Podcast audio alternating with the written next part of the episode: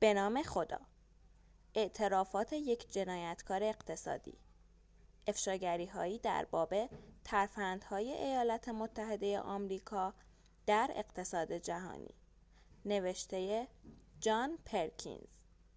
قسمت اول، یک جنایتکار اقتصادی متولد می شود. زمان 1945، مکان شهر هانور، روستای نیو همشایر، آمریکا. همه چیز خیلی ساده شروع شد. در سال 1945 در خانواده‌ای متوسط به دنیا آمدم. با آنکه از قشر فقیر جامعه بودم، خودم را فقیر نمی دانستم. پدر و مادرم هر دو در مدرسه تیلتون معلم بودند. مدرسه تیلتون در بالای تپه مرتفعی قرار داشت که هر کسی حق تحصیل در آن مدرسه را نداشت. دوستانم همه متعلق به خانواده‌های فقیرنشین بودند. در 14 سالگی وارد مدرسه تیلتون شدم و ارتباطم را با دوستانم قطع کردم. هیچ جنس مؤنثی در مدرسه تیلتون حضور نداشت و من به مصاحبت با جنس مؤنث احتیاج داشتم، اما سعی کردم این سرخوردگی را با موفقیت در درس جبران کنم. 2 بورس تحصیلی در سال آخر مدرسه دریافت کردم. بورس ورزش دانشگاه براون و بورس تحصیلی دانشگاه میدلبری، دانشگاهی که پدر و مادرم هر دو در آن تحصیل کرده بودند. با اصرار پدرم علیرغم میل خودم به میدلبری رفتم. 2 حادثه مهم در میدلبری برایم اتفاق افتاد. آشنایی با یک ایرانی به نام فرهاد که پدرش ژنرال و مشاور شاه بود و آشنایی با زن جوانی به نام آن.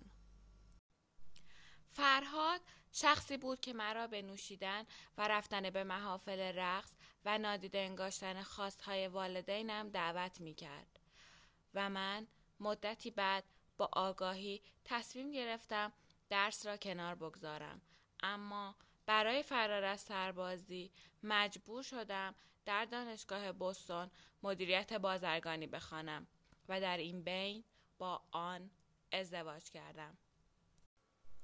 عمو فرانک، دوست پدر آن، کارمند آژانس ملی، ناشناخته ترین سازمان اطلاعاتی کشور بود.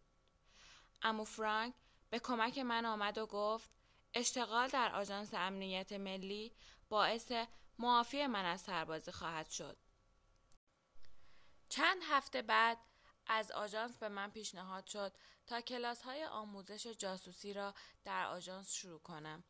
قبل از اینکه پیشنهاد را بپذیرم، در همایشی در دانشگاه بوستون شرکت کردم که توسط سپاه صلح برگزار می‌شد.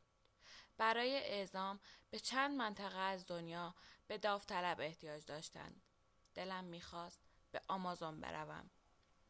از استخدام کنندگان سوال کردم و گفتند شانس من برای رفتن بالاست.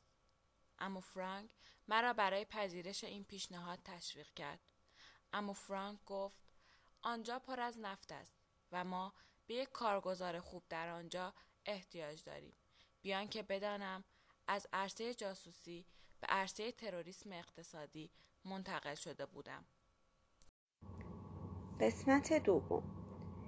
به زبان حقوقی شرکت مین را می توانستیم یک شرکت تحت نظارت بنامیم. تقریباً 5% از 2000 کارمند آن مالکان شرکت بودند که شرکا یا سهامداران نامیده می شدند. آنان با سران و مدیران عامل در ارتباط بودند، یعنی افرادی که از مشاورانشان به همان نسبت انتظار رازداری داشتند که معمولاً از وکلا و رواندرمان‌ها انتظار می‌روند. هر گونه رابطه با روزنامه‌نگاران ممنوع بود. به همین علت خارج از شرکت مین هیچ کس از آن اطلاعی نداشت و چیزی نشنیده بود. هرچند که خیلی ها با رقبای ما مثل استونوبستر، براون و رود، وکتل و هالپریتون آشنایی داشتند. همانطور که گفتم هیچ کس بیرون از شرکت خبر نداشت که در درون شرکت چه می‌گذرد و کسی حق نداشت با بیرون از شرکت ارتباط بگیرد. فعالیت‌های ما به قدری از معیارهای رایج فاصله داشت که در ماه‌های اول واقعاً نمی‌دانستم چه می‌گذرد. فقط می‌دانستم اولین مأموریتم در اندونزی خواهد بود و جزء یک گروه 11 نفره هستم که هدفش طرح استراتژی انرژیک برای جاوه است. آینار به سفرهای کوتاه چند روز می‌رفت که کسی نمی‌دانست علت آن چیست و موقع برگشت درباره مسائل ساده با من صحبت می‌کرد. هرچه بیشتر اونا می‌شناختم، جسورتر می‌شدم، اما هیچگاه نمی‌دانستم از من چه انتظاری دارد. پروژه بزرگی در کووید داشتند که از من خواستند قبل از رفتن به اندونزی درباره آن مطالعه کنم. می‌دانستم از من انتظار دارند برای جاوه الگوی اقتصاد سنجی تهیه کنم. برای این کار کارم را از کووید شروع کردم. متوجه شدم که با دستکاری در ارقام میتوان جداولی تهیه کرد که نتیجه همان است که در نظر تحلیلگر است. وقتی که در کتابخانه مشغول مطالعه بودم، زن زیبایی به پیش من آمد و گفت من کلودین مارتین، مشاور مؤسس چاستیمین هستم و گفت از او خواسته شده که من کمک کند. گفت موقعیت او محرمانه است و هیچ کس نباید از وجود او آگاه شود. سپس گفت مأموریت او این است که از من یک جنایتکار اقتصادی بسازد. خنده‌ام گرفت. وی ادامه داد که ما تعداد نادری هستیم و در حرفه کثیفی اشتغال داریم. قرار شد ظرف یک هفته همه چیز را به من توضیح دهد و از آن پس دیگر کلمه جنایتکار اقتصادی را هیچگاه به کار نبرد، بلکه آن را به صورت خلاصه جیم الف به کار می‌برد. آن موقع بسیار شیفته بودم و این من را از پرسیدن برخی سوال‌ها وامی داشت. سوال‌هایی که اکنون برایم واضح‌اند. کلودین به من گفت کارم شامل 2 هدف است. یک، وام‌های کلان بین‌المللی را توجیه کنم که بعداً برای انجام کارهای مهندسی به حساب شرکت‌های مین و دیگر شرکت‌های آمریکایی ریخته می‌شود. و 2، باید کاری کنم که شرکت‌های وامگیرنده ورشکسته شوند، به طوری که تا ابد مدیون وام دهندگان بمانند. کار من پیشبینی تأثیر سرمایه‌گذاری چند میلیارد دلاری در کشورهای مختلف بود. شاخص اصلی که با آن سر و کار داشتم تولید ناخالص ملی بود. باید نشان می‌دادم اجرای پروژه مد نظر منافعی فراتر از تولید ناخالص ملی دارد. به فاصله چند ماه باید راهی اندونزی می‌شدم که از لحاظ ذخایر نفتی بسیار ثروتمند بود. کلودین گفت نباید بگذارم اندونزی به دست رقیبان بیفتد. بعد از آن پروژه‌های دیگر در مناطق دیگر خواهیم داشت. من باید بانک‌های بین‌المللی را برای ساختن نیروگاه‌های برق، شبکه توزیع برق، جاده‌ها و غیره توجیه می‌کردم تا بتوانم وام بگیرم و 10 نفر دیگر که همراه هم نبودند، مهندسینی بودند که باید طرح را اجرا می‌کردند. هر بار که از کلودین جدا می شدم، قلبم به من می گفت راه درستی را انتخاب نکردم، اما عقده‌های گذشته‌ام رهایم نمی کرد. با خودم گفتم بعدها که همه چیز تمام شد، همه این رازها را افشا خواهم کرد. کلودین توضیح داد که ما باید ممالک را از طریق وابستگی آنها تحت سلطه امپراتوری جهانی آمریکا درآوریم. تهدیدهای نظامی پس از جنگ جهانی دوم دیگر کارساز نیستند و این مطمئن‌ترین راه است. در سال 1951 ایران علیه شرکت نفت بریتانیا که منابع طبیعیش را به تاراج می‌برد دست به طغیان زد.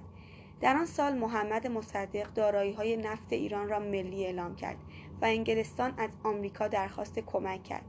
هر دو می‌دانستند که اقدام نظامی درست نیست، بنابراین مأمور سیاسی خود به نام کرمیت روزولت را به ایران فرستادند. او با زیرکی تمام وارد شد، عده‌ای را جذب کرد تا علیه مصدق به خیابان‌ها بریزند. دولت غرب سرنگون شد، مصدق به زندان افتاد و محمد رضا شاه طرفدار آمریکا به سلطنت رسید. روزولت در ایران ابتکار علمی به خرج داد که تاریخ خاورمیانه را تغییر داد، که تنها راه از میان برداشتن شورشی‌ها بود. روزولت عضو سازمان سیا بود که اگر لو می‌رفت عواقب وخیمی به دنبال داشت. در سال 1960 سازمان‌های چند ملیتی همچون بانک جهانی و صندوق بین المللی پول که به طور عمده با سرمایه‌های آمریکا تأمین می‌شدند به وجود آمدند. سازمان امنیت ملی موظف بود جنایتکاران اقتصادی را شناسایی کند و توسط ابرشرکت‌های بین‌المللی به کار گرفته شوند. و اگر لو رفتن چون شرکت‌ها خصوصی بودند دولت آمریکا مورد اتهام قرار نمی‌گرفت و بر شرکت‌ها با اینکه درآمد خود را از دولت می‌گرفتند از نظارت مجلس معاف بودند.